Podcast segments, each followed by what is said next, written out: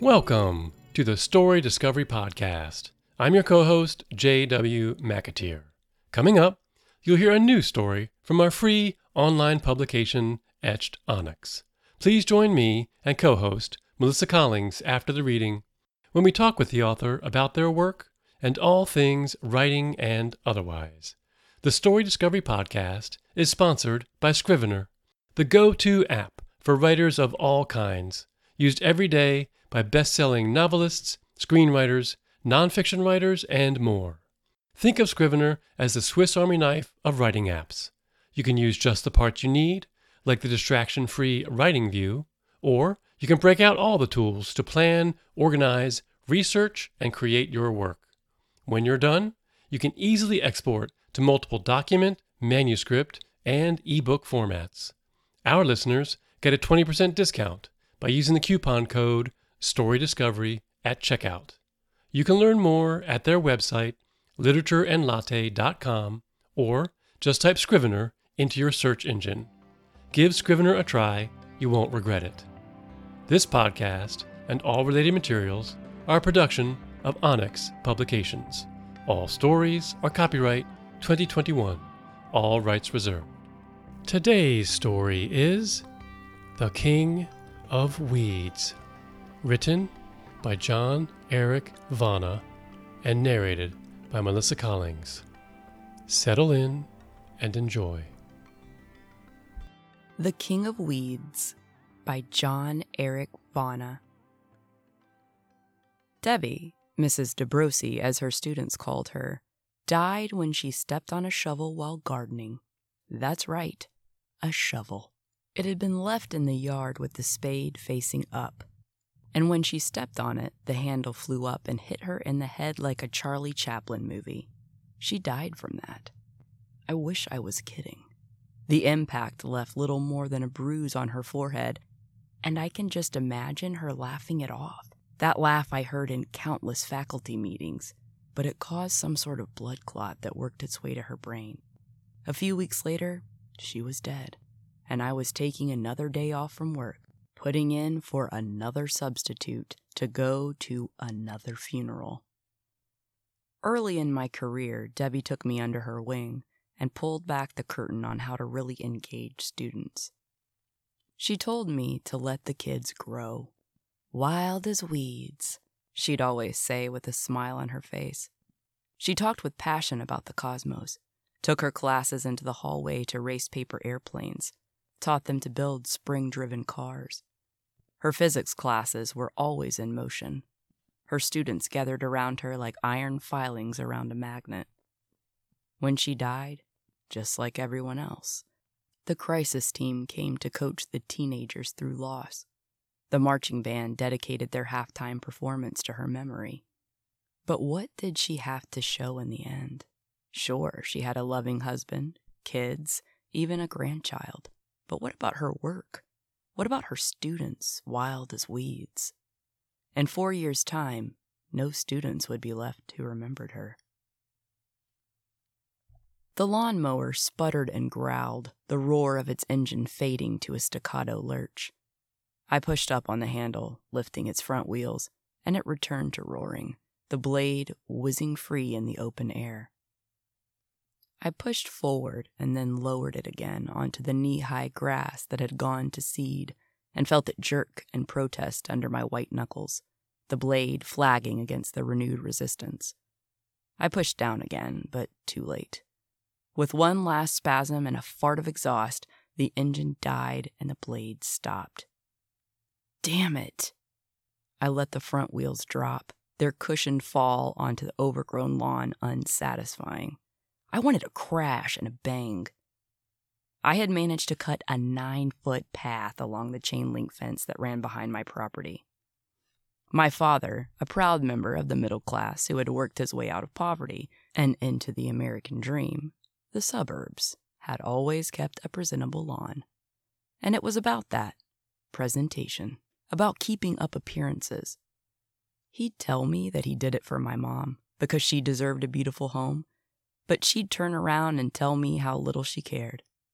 The son of immigrants and rednecks, he was trying to prove that he belonged. though later I suspected he did it out of habit, going through the suburban motions. The problem with going through the motions is that you forget why you're doing something in the first place. You do it without luster. So, for most of the spring semester, I'd ignored the backyard. I cut the front to keep the HOA at bay, though you could see the back from the side street. Occasionally, they sent enforcement letters about it. But the end of the school year had been rough, and the most recent letters cited the unmown front lawn. They were all thanks to the retiree across the street, Bill. He's with the association. The one or two times I talked to him, he told me all about how he liked to photograph birds. Bull. That just gave him an excuse to ride around in a golf cart with a telescopic lens, taking pictures of people's overgrown lawns or moldy siding. I should have started in the front yard, like I always did, but I knew that if I mowed it first, there was the danger that I'd quit halfway, leaving the back again. It was the first day of summer, and I woke up at the same time I would have during the school year, determined to stay productive. But it would begin by tackling the yard. I yanked the cord on the mower and it coughed and jerked. I pulled it again and again, sweat accumulating in the pits of my shirt, on the small of my back. I cussed. I gave the mower's cord one last rip with all my middle aged strength. The rubber grip came loose in my sweaty palm and whipped against my other hand, holding the mower still. I swore and stormed inside. The first day of no school already felt like a bust. I imagine in other professions the quickness and meaningless of it must be more troubling. One day they're at work, and the next they're not. Maybe your boss calls everyone around the water cooler and delivers the news. Then the hunt is on for their replacement, but not in teaching. One day they're in the hallway, in their classroom, and the next the news is spreading like word of a fight in the cafeteria. The principal tells everyone over the intercom and leads a moment of silence. Then the crisis team comes, and the morning show does a tribute video, and there's a candlelight vigil where the chorus sings, and some parents set up a scholarship fund. It goes on and on. It happened too often. At Debbie's funeral, as I sat there in the rigid pews with their office stock brand tissue boxes stuffed in between Bibles and books of common prayer, I felt a little heat of anger to think of my kids switching seats to take advantage of my substitute and groaning over the bookwork I'd left them yet again. They knew it was busy work, and as much as I hated it, as much as I'd cried against it when I was a younger man, what else was there to do?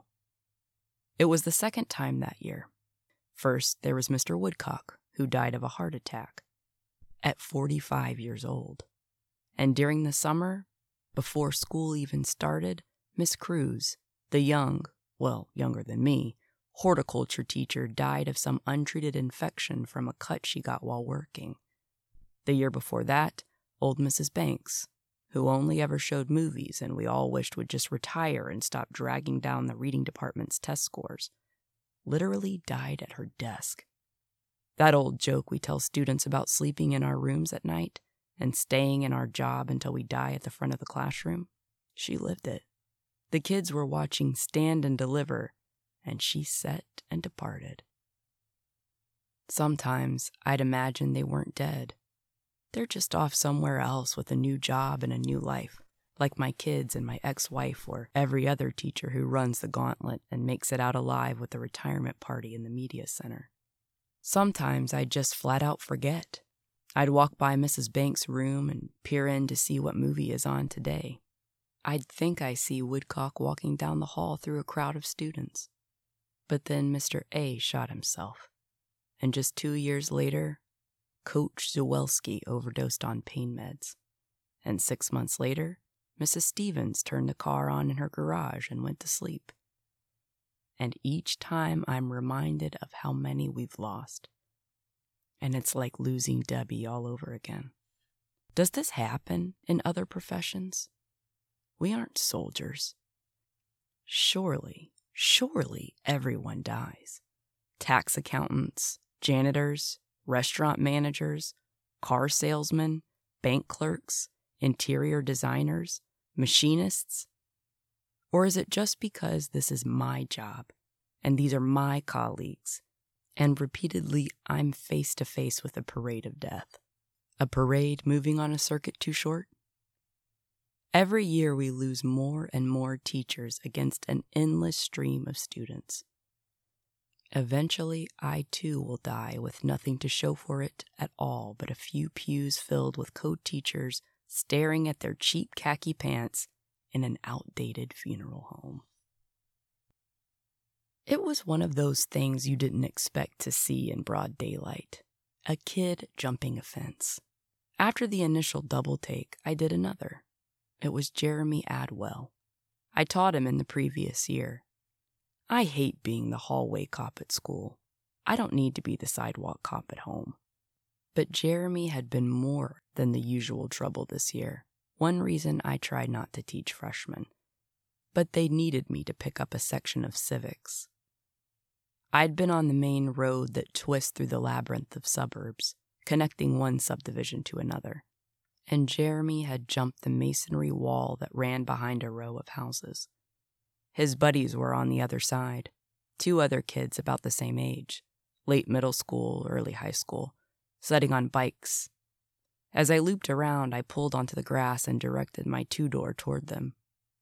Jeremy was just mounting one of his friend's handlebars when they heard my car crunching through the grass. I leaned out the window and shouted, Is that your house, or should I call the police? Jeremy said something to his buddies, and they started to pedal away, not toward the street, but toward the trees where the wall ended. A narrow alleyway of overgrown grass and wild bushes, and saplings pushing their way up between the white fence of one subdivision and the stone wall of the next. Hey! I shouted, because that's what you do. What else can you do? A kid walking down the hallway pulls some shit and doesn't stop when you ask him to, but the bell rings. You have a class to attend to. I wasn't about to leave my car there and run after them. He threw a middle finger up over his shoulder as they vanished down the green corridor. I shrugged it off. It's June, I thought. Let them run wild. Some things are better left alone. I drove home to a driveway that was just beginning to feel the squeeze of the front lawn's newfound freedom, the encroaching arms of crabgrass and chickweed, I found another letter from the HOA in my mailbox. Unsightly and unmaintained, overgrown, violation of community standards. I tore it up and inspected some dandelions booming between angry bursts of what I think is called thistle. It was strangely satisfying to watch the grass in front suddenly take to neglect, to watch it stretch and lengthen in tidy blades, new to this unruliness. In the days that followed the death of my lawnmower, huge fans of grass leapt up and spread outward. They must have been a different breed, a different strain. But I didn't know the types of grass. And towering weeds jumped up overnight, it seemed, dangling their little flowers. My favorite teacher in high school was Mr. Fisher. Mr. Fisher taught world history and the philosophy elective. He taught through stories and anecdotes, tales of his own misadventures mixed with history and mythology, regaling us with stories of his ex wife, whom he seemed still to love, and of dorm room pranks dropped between the legends of King Arthur and the Buddha's weeping origins. He earned himself the nickname Jesus among the students for his style of teaching through parable, something that as a teacher I often wonder how he got away with how it really worked. I have no luck with lectures myself. Was it only a few of us listening raptly while the rest of the class dozed?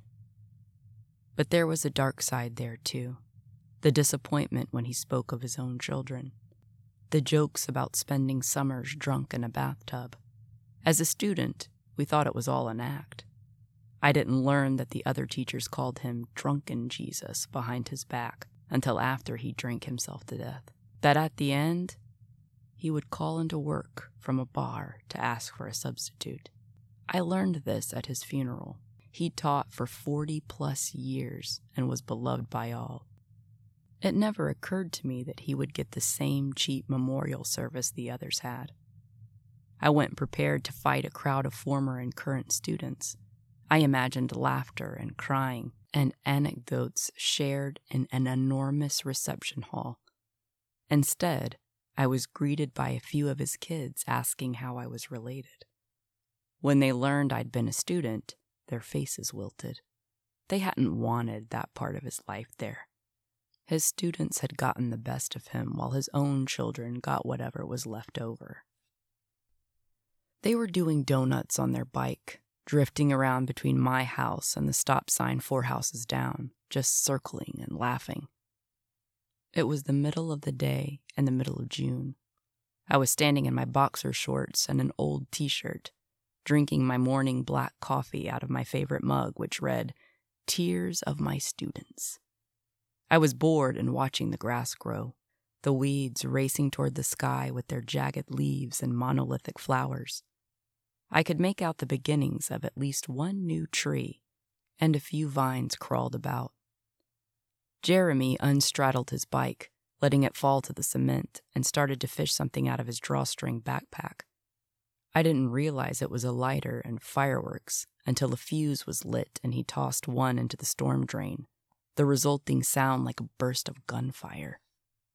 I whipped down the stairs and out the door and stood shouting on my front lawn. But mine wasn't the only voice. Bill had emerged from his house at the same moment. The look of disgust he reserved for neighbors' yards was turned on my boxer shorts, my pale, balding legs, my patina stained mug. Lord knows what my actual hair looked like. I hadn't bothered with a mirror that morning, or the previous two. And there he was, standing on his well manicured grass in a pair of loafers, khaki safari shorts, and a tucked in collared shirt, looking like a fucking cruise ship entertainment director. Jeremy and his friends escaped while Bill and I sized each other up. I never got to ask Mr. Fisher about the time he gave me a ride home. I'd ridden my bike over to my then girlfriend's house, but instead of her sneaking out to walk around the block with me and make out in front of our favorite spot, a fence consumed by untended jasmine, she'd stepped out through the front door and under a yellow light bulb besieged by moths, told me to go home. Not looking where I was going, I must have hit a nail or a bit of glass in the road, because as I sobbed and pedaled, suddenly a bump, and then my back tire was flat. It was a long way to ride, but I didn't mind the trip if it meant a chance to put my hands in her hair. That night, my fingers gripped hard rubber as I made the even longer walk home. But halfway home, passing the school and feeling sorry for myself like only a love shunned 16 year old with a flat tire could, a little tan sedan pulled into the shoulder, and there was Mr. Fisher, leaning across the passenger seat, asking if I needed a ride home. He must have been leaving school after some event. He was at every basketball, football, volleyball, you name it ball game. His students were his life. I never got a chance to ask him if he remembered what he said to me, if he even recalled it at all. How many kids did he give rides home to over the years? How many broken teenage hearts did he mend with some folksy wisdom? As my 30s ended with nearly two decades of teaching under my belt, the old gods that had led me to be a teacher faded away. The years went on and the students rolled by, and teaching proved to be less of what I'd thought it would be.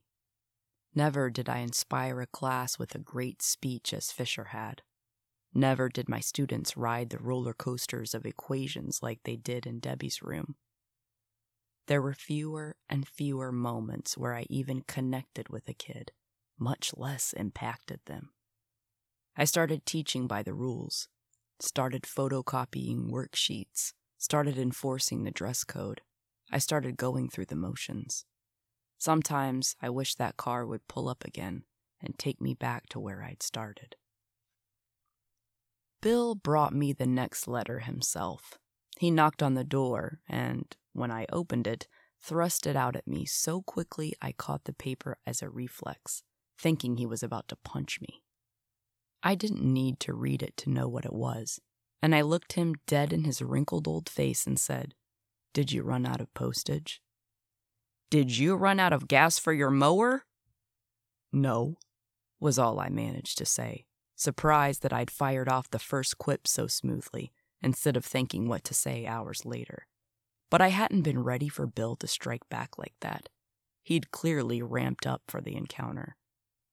He had on his button up short sleeve shirt with the HOA logo on the chest pocket. I can see it in your backyard from Oak Bluff. It looks like you finally decided it was time to mow your lawn and then just gave up. I've seen you ripping up mail as you walk in your house. Well, there's one you can rip up too if you want. But I'll tell you to your face that we have standards here in the community. Some of us live here and pay our dues so that those standards can be kept up. To my surprise, it was very much a form letter. I was really hoping to hear Bill's voice, dripping with discontent and ire over the eyesore I'd grown for him. The letter included a list of things that were not permitted in the front yard, such as lawn ornaments, vegetable plants, and furniture not on a front patio or porch space. There were other things on the list, but these offended me the most as being the most unreasonable. While I'd never go as far as to replace my lawn with rocks or astroturf, I did muse on the idea of cutting some sort of crop circle into my grass though I'd have to resurrect the mower. Instead, I went to the store, came back, and waited for Bill to be in his front yard. With as much drama as I could muster, I opened my garage door and walked out with my weed whacker and shovel. I cleared a space while he tried to pretend he wasn't watching. Then I deposited in the dirt a tomato plant, complete with trellis, and adorned it with a pink flamingo on a stick and a garden gnome. The whole thing took less than 10 minutes. I pulled onto the shoulder and rolled down the window, leaning across the passenger seat and doing my best Mr. Fisher impression. It was Jeremy, strolling bikeless through the late July heat, his backpack probably holding fireworks and spray paint cans. Jump over any fences lately? Have you gone child molester or something? He kept walking, and I let the car idly drift along beside him. If it was your house, fine. I was just checking to make sure I wasn't witnessing a robbery. You caught me. Call the police. Why would a child molester call the police? He looked over at me with a flash of fear and shock before he laughed awkwardly and shook his head. So, what's in the backpack? Eggs? Spray paint? Rolls of toilet paper? Are you going to talk me out of my rotten ways again? I was going to suggest a target. The guy across the street is giving me hell about my lawn. You want me to egg your neighbor? I was kidding. Sure, he said, turning to walk the other way. By the 4th of July, the wanton sprawl of grass had swallowed the gnome and flamingo whole. It seemed like justice. From my window, it used to be suburbs as far as I could see shingle roofs blotting out creation. Now my time by the upstairs front window transformed from vigil to vacation, from exile to exploration. Every day I sat up there drinking coffee and watching the black seed heads of the grass, the white tufts of dandelion, the little flowers of quickweed drifting in the breeze. I imagined my weeds spreading taking over lawn after lawn as they connected with the strip of wilderness between the subdivisions. Nothing pissed Bill off more than the sunflowers that had popped up in the middle of my front yard out of nowhere. I figured some passerby had tossed a few seeds from the sidewalk, or maybe a bird had dropped them. Whatever. They were bright and defiant and six fucking feet tall and staring right at his house. Three of them. I was watching them wave around on the 6th of July when a riding lawnmower that had been prowling the neighborhood, making the rounds to each paying house, pulled into my driveway and cut a swath of the grass between the sidewalk and the road. By the time I got into the driveway, waving my arms, he'd finished that little stretch and taken a chunk of the main lawn. He cut his engine. Wrong house, buddy. The guy sighed beneath his wide brimmed sun hat then looked across the street as though for help. How much did he give you? Forty dollars, he said. I told him I didn't normally do this sort of thing. I don't want trouble. Hold on, I said, jogging inside and returning with my wallet. Here's fifty. Beat it. The guy gaped back at me, and it was in those bewildered blue eyes that I recognized him, a student from a decade ago, and when I called him by name, he recognized me back. Weren't you salutatorian? Law school didn't suit me. That's not why I asked. I get that a lot, though. He laughed. You know, philosophy was the only elective I ever took. I was too busy collecting AP credit. I was so busy studying my way through college, I almost missed that whole experience, too. And then, just as I was about to go to law school, my old boss from when I cut lawns one summer offered to sell me his business just a trailer and some lawn equipment. But boy, it pissed my dad off. Pisses my dad off. As long as you're happy. I knew you'd say that, he said. I can't say I remember many of your lessons, but I always got that from you. It's pretty wild how you can get something so meaningful on accident. He gave me back my money and left my lawn alone. It was early August, and Bill stood in his driveway shaking his head. A school bus rolled past my lawn. It had recovered from its lawnmower wounds, weeds beginning to become bushes reaching heights taller than me, hiding my house from the street. In the backyard, my lawnmower was lost. I stalked behind windows grown green, leaving the house only to drive through the neighborhood, slowing to nearly a stop to gaze at the untamed corridor that had occupied that no man's land between one subdivision and the next. I imagined virgin tracts of wilderness back there, loose fence boards that yielded passage to others' sanctum backyards, Neverland forts of lost boys, plants unplanned and uncut. Bill stalked across, intent on knocking at my door, but paused, unable to find the path to my front porch. He looked up at the window where I watched and shouted something up at me before stomping back home. Just a few months before, during the end of the year annual Greek tragedy that was yearbook signing, as seniors faced for the first time their own mortality and age while the underclassmen just as desperately tried to write something, anything of meaning in a pseudo friend's yearbook that might make sense of the last 10 months, that might make it matter. I started to look around at my fellow teachers, wondering who would be the next to go. I took stairs carefully and privately hoped it was the girls' soccer coach. Danielle, in my fifth period, an over made up freshman who I'd occasionally had conversations with about the obviousness of her marijuana perfume, came to me right before exams and told me that Jeremy had weed in his backpack. Pot brownies, she whispered, the same way she once told me she had to go to the restroom to change her tampon. Really? I've been clean for a while now, she insisted. And if he wants to do that stuff, it's fine with me, but he said he was going to eat a few in the bathroom during lunch, and I just don't want him to get in trouble. What if he gets arrested? She seemed earnest enough, so in I flew, to the rescue. I pulled him into the hallway and led him to the deserted stairwell, and told him that I didn't care at all if he smoked weed, or ate weed, or whatever. Not at school, I said, and he met my eyes. Here was a teacher not demonizing him, not telling him he was going to go to jail and ruin his life, not turning him in, giving it to him straight. It felt like going back to the way I'd been. It felt like life, like teaching. I don't care if you smoke weed. I've smoked weed. Who gives a shit? But don't do it at school. Do it at home. If it's not safe there because of your parents, do it somewhere else, or wait until you're out of the house. But bringing stuff to school is about the dumbest thing you could do. Get rid of it. He promised me he would.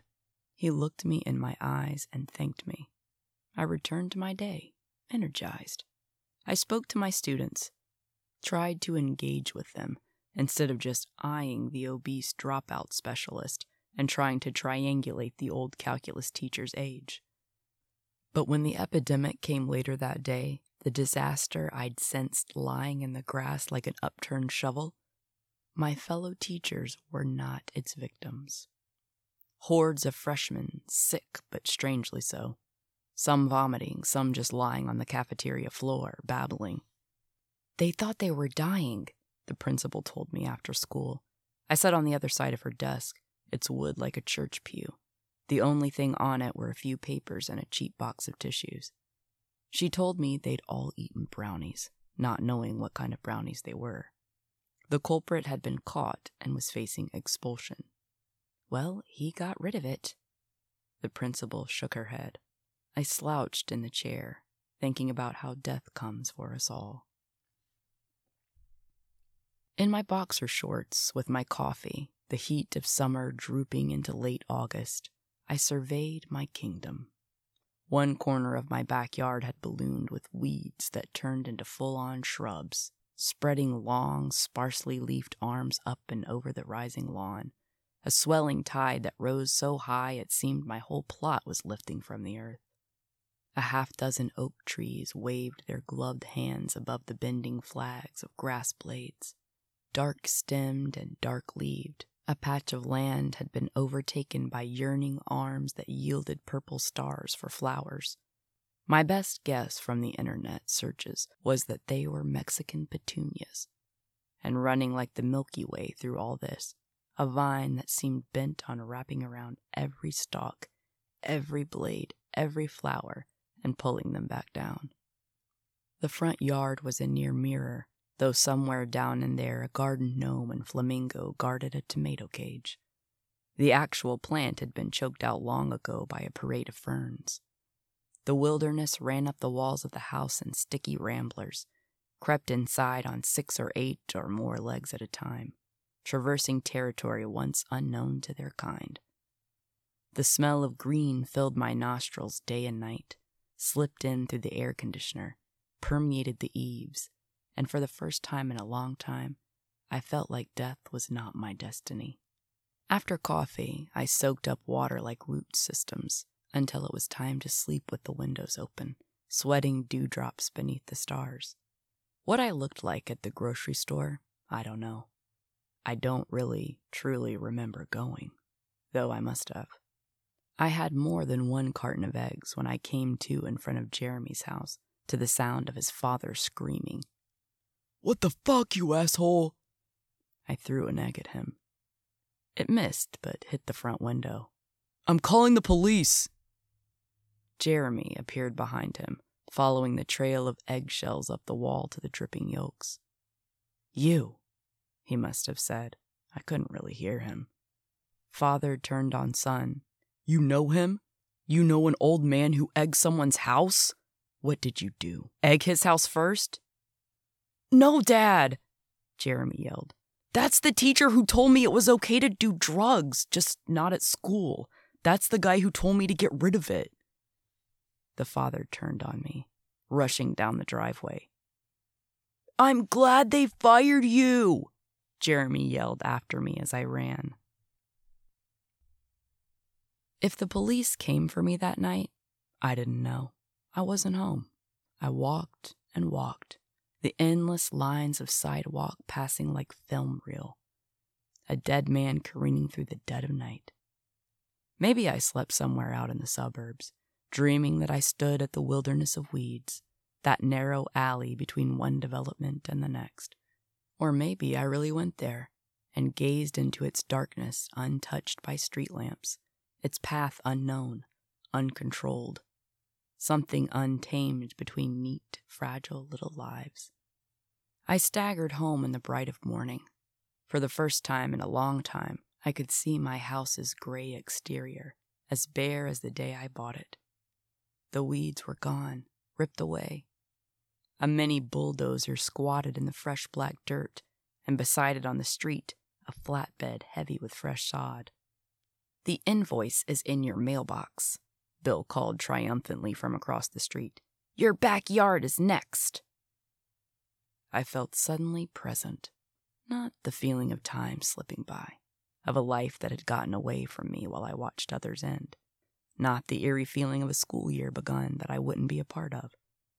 Bill's next words were choked out as he got a better look at me, whatever I was then, outwardly.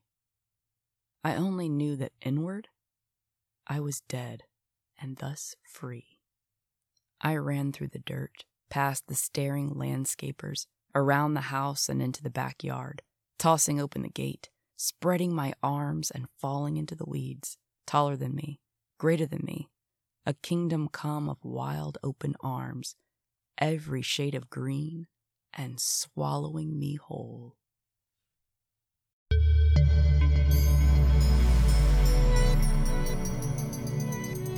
You've just listened to The King of Weeds by John Eric Vana. And we have him on the show today. Thanks for joining us on the show, Eric. Hey, it's a pleasure to be here. Thanks for having me. Absolutely. And of course, we have the wonderful co host, Melissa Collings. Melissa, good morning or good afternoon. Goodness. Good morning, good afternoon, whenever you are listening to this. Hello. Great. All right, Eric. Well, one of the first things we do when we kick off these shows is have you tell us a little bit about yourself. So go. All right, I'll, I'll, I'll tell you all about me right now. I, uh, uh, I'm a high school English teacher. Uh, I live in Tampa, Florida. I've taught uh, high school English and creative writing for 10 or 11 years, 12 years, something like that. And I'm the father of uh, three three daughters and, and two stepkids, and just I try to find time to write between the very loud classroom and the very loud house. yeah, I'll bet. I'll bet. Great. Well, um, we also like to kind of kick into the story a little bit. So, sure. I read in some of the background information that you sent us that this was sort of a combination of two stories. Can you tell us a little bit about that? Yeah, I you know I um I often come up with my titles first. I don't know if that's an effective way to write, uh, but it, it happens. I sort of get this, this central idea that I, I want to mess with. And many, many years ago, before I was teaching, I, I was mowing lawns for the YMCA uh, over the summer. And uh, I had parked the, the mower at the back of the property to eat my, my sandwich and uh, read Don DeLillo. And I don't know why I remember that or if it's an important idea at all, but I remember I remember that I was reading White Noise uh, as as a pretentious undergrad uh, and just on my own. uh, I also read a bunch of Cornel West that summer. Uh, anyway, I, um, I, I was sitting there and I I was looking through the chain link fence at the back of the property that nobody would ever come back to except me, and there was this house that butted up against the back of the property and there there were a bunch of houses, but there was one, and its lawn was completely overgrown. But there was a lawnmower that appeared to have died in the middle of it, um, and it sat there all summer long. Just this, the lawn getting taller around it, and the, the, the, the trail that the lawnmower had first cut slowly disappearing and I don't know. I just really wanted to write a story about who who did that, who started, and then said "fuck it" for whatever reason. right. Uh, so I, I, just had this this inspiration for the title, the, the, King of Weeds, and over the course of several years, it was something I kept coming back to and just trying to write a story, and it it, it was not happening. But it was one of those ideas yeah. that I, I, kept recycling, I kept returning to, and and just trying to make it work until I think it was over the summer, a couple summers ago, I was trying to write about the toll that being a teacher seems to have on on people. Mm-hmm. Yeah. And it was just this very dark, brooding like thing that was like I mean I don't know I would probably drinking and it was just sad and it um, I was I really wanted it to be fiction I didn't and I kept yeah. kind of slipping into some details that were like too real and nonfiction. right and I was right. like uh, change the name um, and then uh, at some point in, in trying to make something out of it, I was like, I, I think I had written the part where uh, in some early version of, of the teacher seeing the, the kid jump over the, the, the wall. Mm-hmm. Which is one of those like little nuggets of true things in my story, yeah. where not that it was my kid or anything, but I was I was driving along one day and just saw this kid hop over this huge uh, stone wall, uh, from one neighborhood to the other, and I was like, "What the hell just happened?" Um, and then so that worked its way in there, and then I then it became outside, and and and then I was like, "Oh, this is." This guy who's struggling with all the, my main character who's struggling with all this stuff. It's it's just building up, and he's the king of weeds. And oh, then I, I love it. And then I resurrected. I pulled things together and started just smashing stuff and, and made a completely nonsensical first draft that uh, then, yeah, as, as you do. And then I just kept know. working on it. Yeah. Right, Yeah, right. That's the way it all starts. Yeah. Uh, I love how that came together because it came together in such a great piece. It's so intriguing and it's funny and it's dark too. I love funny and dark. Yeah, I do too. Oh, One good. One of my favorite websites is despair.com. I, I, They're I don't know that one. demotivational posters. You need to check it out. Oh, demotivational, Demotivational posters. posters. Yes, it is. It, I'm a very happy person, but I love my demotivation. You love a demotivational poster? I do. I have one. But I have one setting. I actually ordered one because I love my demotivational posters. what, what does it But yes. Say? Okay, I'll read it. So it, it says loneliness. It's a tree. It's a picture. I love it already. Yeah, you can't what's to see it. describe it? Oh, yeah. They're, Yeah, there it is. Okay, Loneliness. so we've If got an you- image. It, it it looks like it's straight out of AMC's The Terror, right? They're on the, the tundra, and uh, there's a figure. In, is that a tree? It's a soul tree, a soul tree in the background. And the big word says loneliness. If you find yourself struggling with loneliness, you're not alone. And yet you are alone. So very alone. That's fantastic. I know, it's good I love that. um, some teacher, uh, I don't know, retired or, or died or got arrested, and um, we uh, we inherited all of the uh, their motivational posters, and this was like this must have been a really old teacher because they had all the classic like from the 80s and 90s posters that you remember seeing when you were in high school. So I, I took them and put them all over the faculty men's room Excellent. so that so that you could have that like you're you can do it whenever you know you were yeah You're having a bad day, you walk into the bathroom, you are leaving a new person. i just really wanted to uh, in, encourage my, my my fellow teachers that they, they could get that bowel movement out Oh, my goodness.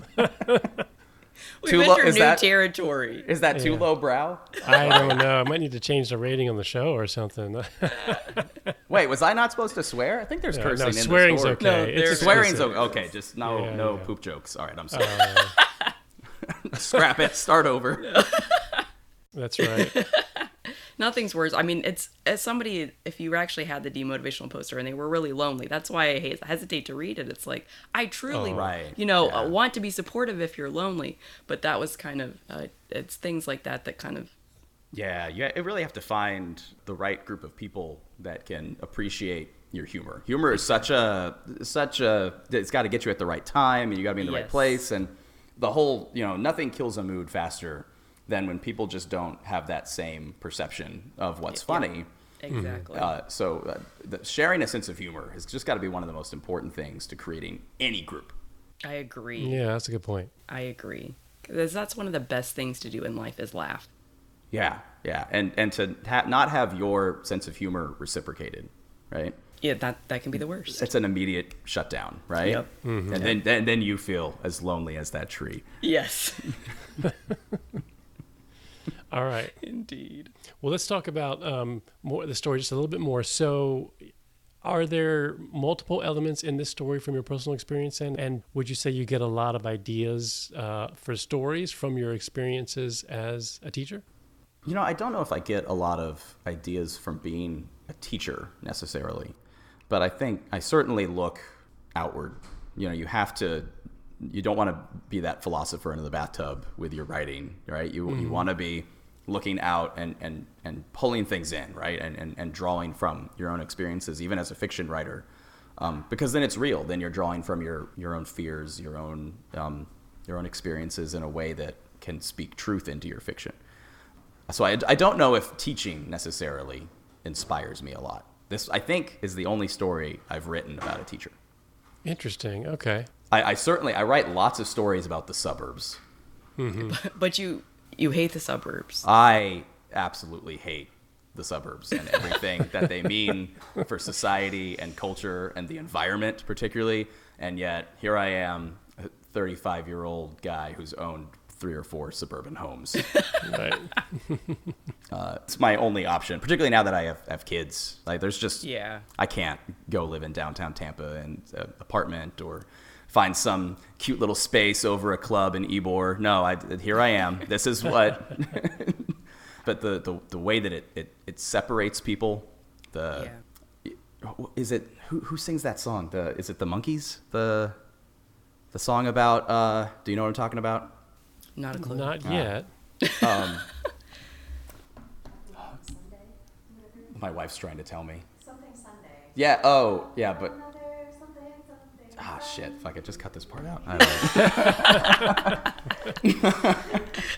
I like it. Get her So your singing wife's in just going to be on the radio. You're gonna you're gonna be in the podcast now. Yeah, babe. Yeah, right. tell her to come closer. She can sing a little. You, more you can sing this, something about Sunday.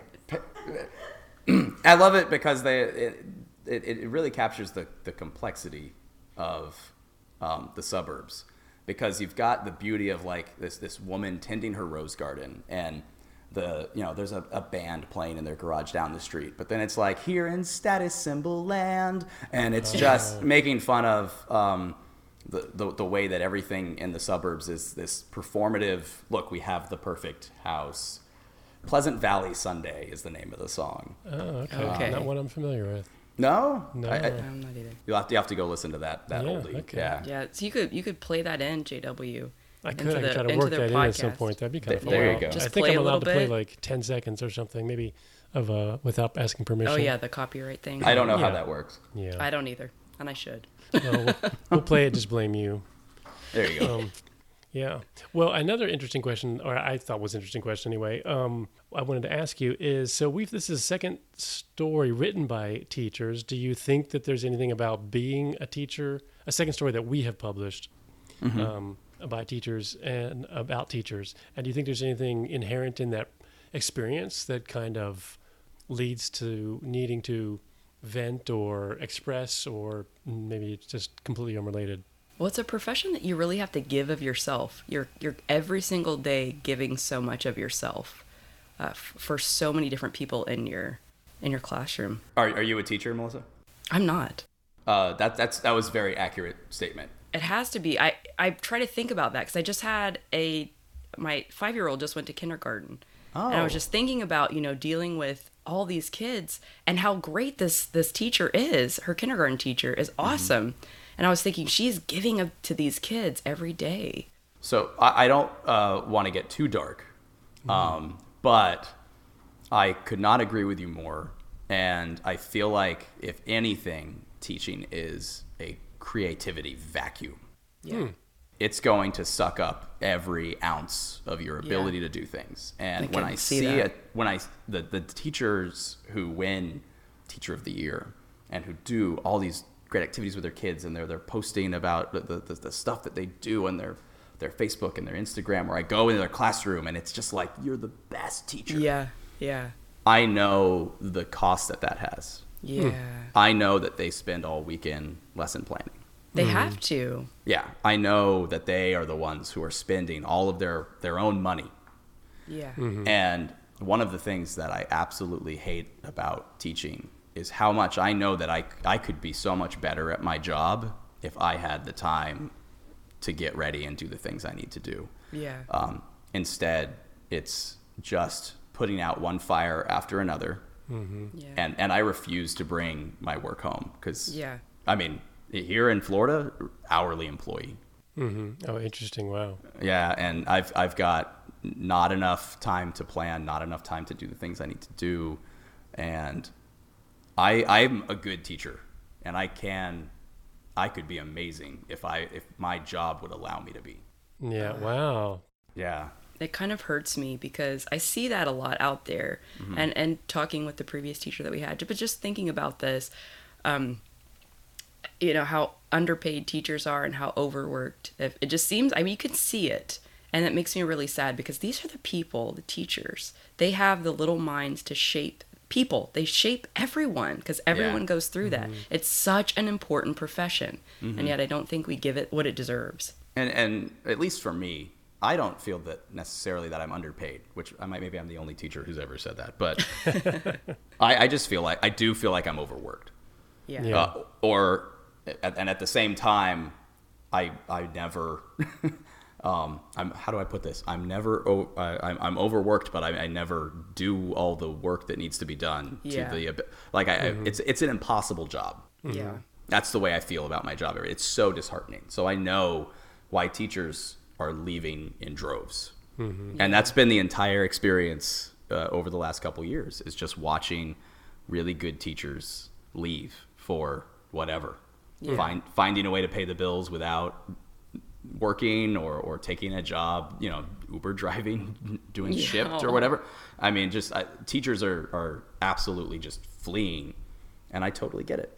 I totally get it. It's who wants to come to work every day where no matter how hard you try, you haven't done a good enough job. That's that's the way it feels. Yeah, I know. So That's I, depressing. Goodness gracious. it is back to the I mean, back it's- it's- to the poop jokes. Let me bring no. out my poster again. I will help you. Um, no, no, but seriously, it, th- this piece does highlight that, you It know, does. and I think it's, I think that's some of the beauty of this piece is you're highlighting some real feelings that teachers have and that are going through, and I think people need to understand that. As I mean, it's an entertaining story. You're there for it, but Thank you. also you know to learn a lesson of that too and to be in somebody else's shoes i think we all grow from doing that Yeah, I mean that's that's the beauty of, of fiction, in my opinion. Mm-hmm. And um, I, I just thank you for those those kind words, Melissa. But also, like that's not what the story's about, and I think Yeah. that that's but that's why it, it succeeds because there is this absolute. it- It's why writing science fiction is so hard because you have to do a lot of world building, right? yeah hmm. But my story is set in a world we all understand, which is that Right. being a teacher absolutely sucks. Well, I guess we all understand that. I mean, you know, I think Ma- you've done a good job explaining it. Well, e- even even if you didn't know it, I think it's not a reality that's hard to accept. It's not. yeah. It's it's you, Yeah. you you understand. I hope anyway, from just the way the story is is um, situated, uh, that, that that's what's going on. Yeah, sure. Cool. All right. So tell us about your writing journey and how you ended up choosing this path. yeah How I ended up being a writer.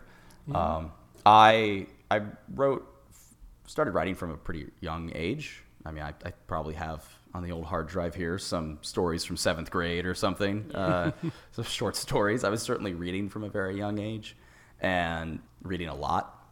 Uh, somewhere along the way in, in high school, I, I made a couple like little fun movies. I think the first one I did that was successful successful. I did. Uh, I made a. Uh, I sorry, I did air quotes. That doesn't help people on a podcast. Successful in air quotes. Um, well, I, I- made a uh, extra credit project for my chemistry class so that I could pass. Um, that was called Chemistry PI, and it was um, about me and, and my friend who did not need extra credit, but he was just down to, to for the adventure of uh, this script that I wrote, which you know I was phosphorus and he was iodine, and we were solving chemistry crimes. Yes. Um, Oh my, this is great. driving around town in my my El Camino. Um, so I got uh, a little uh, diverted there in high school, and I, um, even though I was the editor of my school's literary magazine, um, and I was still very connected to writing, and I very much loved storytelling, but I, I for a brief time thought I was going to go to film school, and I, I went up to to Florida State, and they have a great creative writing program and a great film school. So it was just sort of an easy. I didn't even apply anywhere else. I just applied to Florida State and was lazy as a 12th grader. Um, got up there and at, at the orientation, I was talking to other film school kids, and all they wanted to do was talk about their cameras. And I wanted to talk about stories and movies, and they were just like, "Do you have Final Cut Pro version, whatever?" And I was like, "What are we? Who are you? I hate you guys." Um, and I, s- I swear that my life is. There was a moment where they were like, okay, everybody go outside and you're going to get on a bus that's going to take you to a different part of campus and you're going to meet with an advisor. And I literally was like, different bus. not Like it- getting on that bus yeah, I it was a that. it was a last second decision, and I, I just hopped the bus to the English department and was like, I'm gonna be a writer, um, and which was sort of always there. Like this wasn't, uh, but it was there was there was a moment in my life where I, I hopped on a different bus, and um, haven't haven't looked back from that that point. Oh, that's Oh, cool. very good Yeah. And and I s- noticed you said in your bio materials that you write every day since for over a year now. You've written do. every single day. Yeah, um, I I definitely had a, a lag in my late 20s in how much I was writing. Was going through grad school. I was the father of uh, twins. Oh, at, wow. at the same time, I had I had newborn twins, and I was taking two grad classes, and I was teaching. Um, I don't actually have a lot of memory of that time period. I don't. I can imagine My not. brain was completely overloaded. Uh, so I went through a lag for a long period of time. That got even longer when I went through a really terrible divorce, um, and I just got got swallowed up in all these big life changes. And I was I was writing, but it was this thing at the back of my mind that was I was failing at because it was like, when am I gonna make time this week? Yeah. When am I gonna make time this month? Yeah. it was this thing I was, I was constantly strategizing about. And then um, my new father in law, um, he's a musician. He teaches at uh, University of Montana Billings. He's a trumpet player. Whenever he comes to visit my wife and I, he brings his trumpet. He plays every every single day. He, he'll go in the backyard. He'll he'll put his mute on and go in the bathroom or the garage.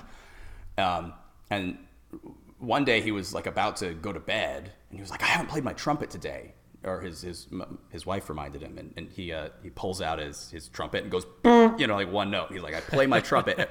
So I asked about this. He plays his trumpet every day, and he has for like thirty years or something ridiculous. Wow. I know, and I was like, "That's that's the thing I need." Yes. Yeah, that's yeah. dedication. Right. And even if he, you know, sure, most days it's he gives a half hour, an hour or more of Yeah. practice time. It, you know, if he's going to bed and he hasn't played, he's gonna he's gonna do a note. You know. Right. Yeah. And I was like, I'm gonna do that. And I love uh, that. I, I started January 1st, 2020.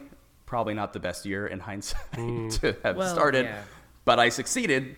I'm Good- still go you. I'm still going. I set a minimum that I, I will write for at least 15 minutes. Um, Per- oftentimes much more, but that's that's my thing. And just the other night, I started to go to bed, and I was like, "Oh shit!" I hopped out of bed, wrote for 15 minutes. Um, I just I don't don't miss a day, and having that that streak going and that consistency has it's made it so much easier to start writing again. And, I and uh, it's, that. it's never a challenge to, to sit down because I do it every day. And Yeah. Now it, it's so much easier to, to do two or three hours sometimes because I never lost momentum on what I was working on. You know, I looked at Oh, it great. yesterday. Yeah. Yeah. So and that's been revolutionary. I've written so much over the last year and a half, and I've got so many stories out on submission, and I've got a novel going, and I'm just I feel like I'm finally doing the thing that I was supposed to be doing this whole time. That's oh, that's great. so great. That's a good that's a good inspiration too for everybody to hear that, you know? Keeping that streak going, not just about being dedicated to it, but the streak holding you accountable. Yeah, you'll you'll find the time if you really care about it. Yeah. Well, And- do you? yeah. Oh, go ahead. No, I no. Say, do you uh, always write story, or can you do like a journal entry? Does it vary what you write? Or, As long as I write something. yeah, Words. okay. I, Words I, on the I page. Just, yep, words on the page. blog post or something like that. Even whatever you. Uh, I don't know if I've. I mean, I have a blog somewhere. Well, of course, blogs aren't really around I anymore. should, but you know what I should mean. delete that Oh yeah. they somewhere.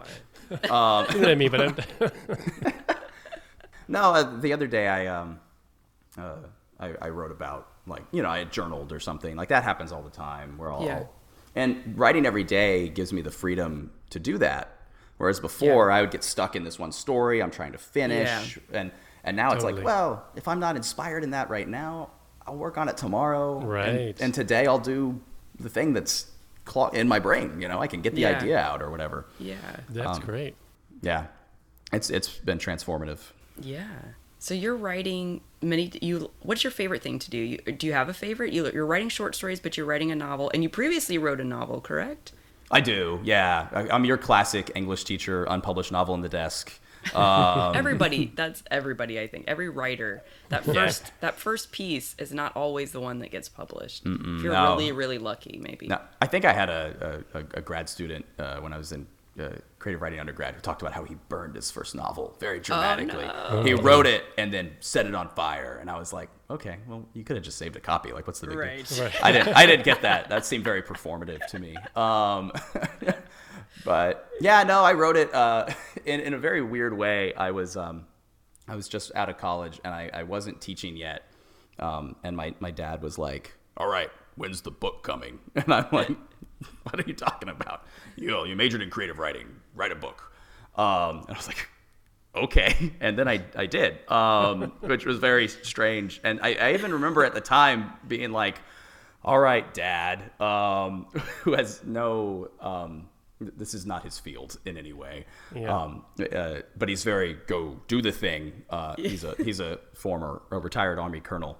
Oh, Um, wow. Yeah. Um, So you have to do the thing if he tells he was you to do the yeah thing. he was like go do- go do the thing um, and i was like oh do you want me to write this book or this book or and I, I think i was joking but then he told me which book to write from my ideas based on which one he thought would make money That's um, so funny. I love it. and then i and then i did it I, and i i I spent a couple years on it and, and put it out on submission and collected, you know, whatever, 30 or 40 rejection letters and then had a author friend look at it and they very nicely diagnosed some problems that I was like, you know, and I'm, I'm very receptive to feedback and I love good. feedback and critique groups. But Yeah, they yeah. said some stuff and I was like, oh yeah, no, this, this, it's time to put this down and table this and do something new. I see, I see what happened here. This one is not going to work. yeah. But you learned from it. It was a learning experience. Oh, absolutely. Yeah, hundred percent. Um, and it was it was science fiction, and uh, which I I don't know if we've mentioned yet. I read a lot of sci-fi. I'm a big science fiction fan, and um, I, I ended up writing some other stories sort of set in that universe. And they've uh, I haven't published any yet, but I got a few out on submission, and I, I have heard back from some editors that they really enjoy the, the world building. And i'm like well you better. I spent like three years making the epic novel that this is an offshoot Right, of. right. so yeah there's a lot of world building going on. Uh, and apparently that's just evident so i don't know. I guess you got to write a novel to back up your short stories. Oh, That's great. You know, we haven't really talked about science fiction or fantasy on the podcast at all.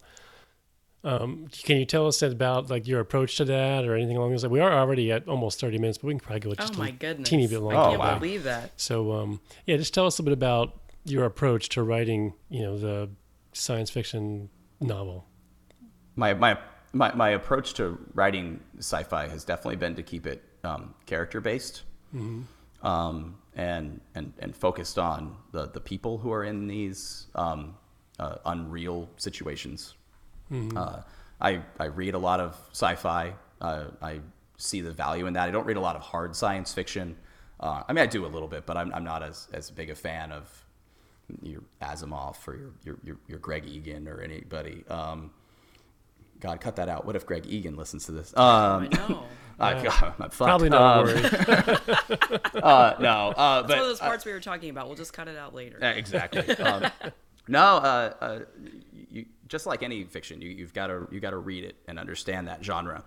And I definitely think there's a lot of people who probably have just seen, you know, your Star Wars and Star Trek, which I, you know, I enjoy. Uh, But that's not what print science fiction is, and that's Yeah. not what contemporary sci-fi is. And there's so much about it. Um, the sci-fi story that throws you into a world and says, figure it out. They, they, they, it's real. We're going to focus on the character. We're going to focus on the drama they're having in their life and their conflict and building emotional tension, just as any good short story does. But there's, there's an additional work for the reader of unpacking the, um, the world that the author is subtly creating. You know, there's, there, there's not a lot of that stop and explain what, what the sci-fi thing is, is Yeah. your, your really old school, you know, um, Burroughs or somebody would do, you know. cool.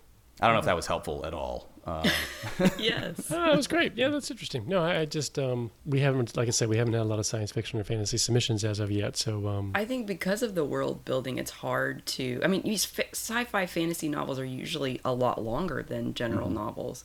So to have a short story that's a fantasy is harder. I mean, that take that takes a lot of work. Yeah, and and those markets, that is such a whole like other world Yeah. um, when it comes to the the, the, the people who read that and, and the um, the just the um, the community around the, those those science fiction magazines.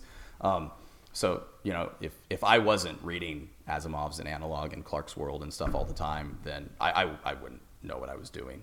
Yeah. hmm, interesting. Contempt. I think a lot of people who've only read, you know, like Dune or or uh, the, the Heinlein or whatever, uh, you know, if they read contemporary science fiction, they'd, they'd be in for a shock. Uh, the the level it's it's gone to. Yeah. Right, right.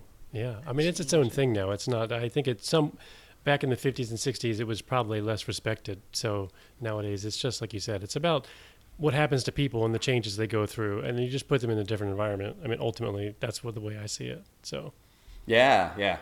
but great. All right. Well, we are, I guess, up here on time.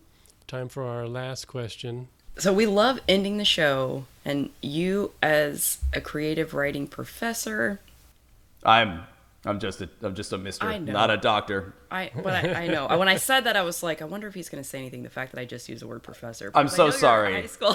I didn't. but I was like, okay, is that in my mind? I was thinking, is that is that reserved just for college? But It then, is. is it okay? Uh, okay. Well, I guess I don't know if you're a doctor. There's other. Well, the point is, I just don't want my advice to be already. Um, I don't want professor expectations. okay, I'm okay, about to say. okay. All right, why don't we The start lo- that one over? Yes. So let me start all over. So being the lowly teacher that you are, Yes, we won't expect too much of this advice. So, but if you've got anything to scrounge in the bottom of your bucket here, what is your uh, best piece of writing advice that you could give for maybe aspiring authors or just curious readers? Oh man, I sh- um, you know, uh, I give writing advice all week long. it's like my job. Um, and you told me you were going to ask this, and I should have been more prepared. Yes. Um, now let's play the crickets. I know, right? um, I, the, I don't know. The, the greatest writing advice I ever received, I, you know, one thing I come back to a lot um, in, let, let me, let me, can I kind of two part this? Of course. Of course. Sure. Okay, so the the advice that my students love that I give them is uh, like a week one thing I do where I teach them about free writing, which in college was taught to me as zero drafting. Okay. And uh, I, I don't know if you're familiar with the work of Peter Elbow. I didn't read his work until I was in grad school, uh, learning to teach writing. Um, but he was uh, a professor of NCTE, and the um, you know he uh, runs the writing program at I think MIT or another school up there. Um, and he, he's written a bunch of books. He wrote uh, you know uh, Writing with Power, and uh, um, uh, my favorite is Writing Without Teachers. And in that that really uh, short seminal book, he says you have to write shit. And um, I I tell that straight out to my my students. I'm like, Yeah. "Y- you have to stop trying to write well. You have to not be worried uh, about your your your writer's block. You just just put words on paper, no matter how bad they might be. Just just write without any restraints. So I, I, I tell them to write shit, and um, kids come back to me all the time years later, and they're like, "That was just the most important thing you said," and it was like day day three. That's Yeah. great. Um, I, I think for me, the greatest advice I've ever received was one time I, I got to see Jerry Spinelli speak. Uh, he was talking to kids. Um, and so I was, I was just like an adult in the back of the room. Um, but he was talking to these kids, and somebody asked him for writing advice or, or, or, or how he deals with writer's block, I think is what this like probably like nine year old girl asked Jerry Spinelli. and he was like, you, you don't get writer's block. Do you think your teacher comes to school someday and doesn't want to teach? Sure, but she teaches anyway, right? And he, um, he said there are days when I don't want to write, but I sit down and I write anyway. Yeah. Uh, and and that was just That's a good point. yeah, and it was as a teacher, it was the perfect metaphor. He just- Yeah. and it's so simple. He, he's like, it's the same thing I've been telling everybody, right? Just fucking Right. write. Just do it. Sit down, put your ass in the seat, and write. Um, and that, uh, but to hear him put it that way really, really resonated with me. So um, it, I don't believe in writer's block. You you sit down and you write. I, I believe in bad writing, but Right. that's okay. Sometimes you got to write some bad stuff to get to the good stuff. You do. Yeah, absolutely, And I think everything you've said kind of builds to exactly that. You know, your your writing, you know, the novel that you did have to put away was a learning process. And then the fact that Mm-hmm. you are writing every single day, whether you want to or not, that is Right. huge. And it's inspiring to me. Um, I've been I've at a stall with writing to create like a a professional website because I've been stalling on that, and I want to do an, an author newsletter, Mm. and it's just like I keep letting ex- things get in my way. So I'm going to use this you as my motivation. I'm I'm gonna I'm gonna do that. I'm gonna write every day. Well, and and what I did to hold myself accountable for that is I made a little Word document that with a table in it. I probably should have done an Excel sheet, but I'm not that kind of guy. Um, and it's it's got uh, the date and what I did and my time in and my time out. I made myself a time card for writing. Yeah, I interesting. love that a time card for writing, And it's because just- it is your yeah. job. You know, It it's, yeah. It is. And If I, you- I, you know, yeah, I couldn't bear to see one of those rows in that table blank. You know, yeah, yeah, Cool. the row cool. of shame if it was there. I love it. hadn't happened yet. Great. Well, keep it up, man. Keep it up. Thank Um, you.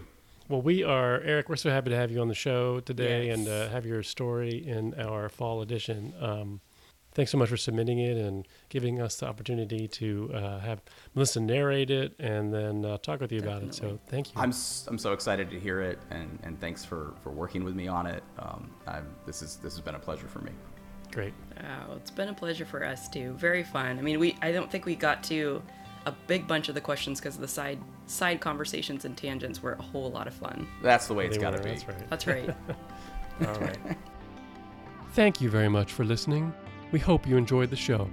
If so, please help us spread the word by telling your friends or giving us a rating and review on your favorite podcast app. Those reviews really make a difference.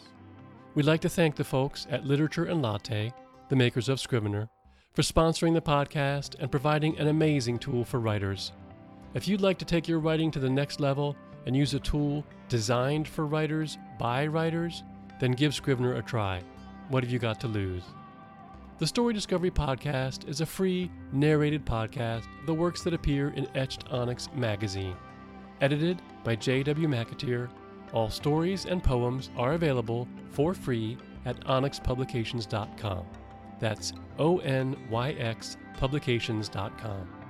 If you'd like to support the continuation of this podcast and or the magazine, please consider a small donation through Patreon at patreon.com slash onyxpublications.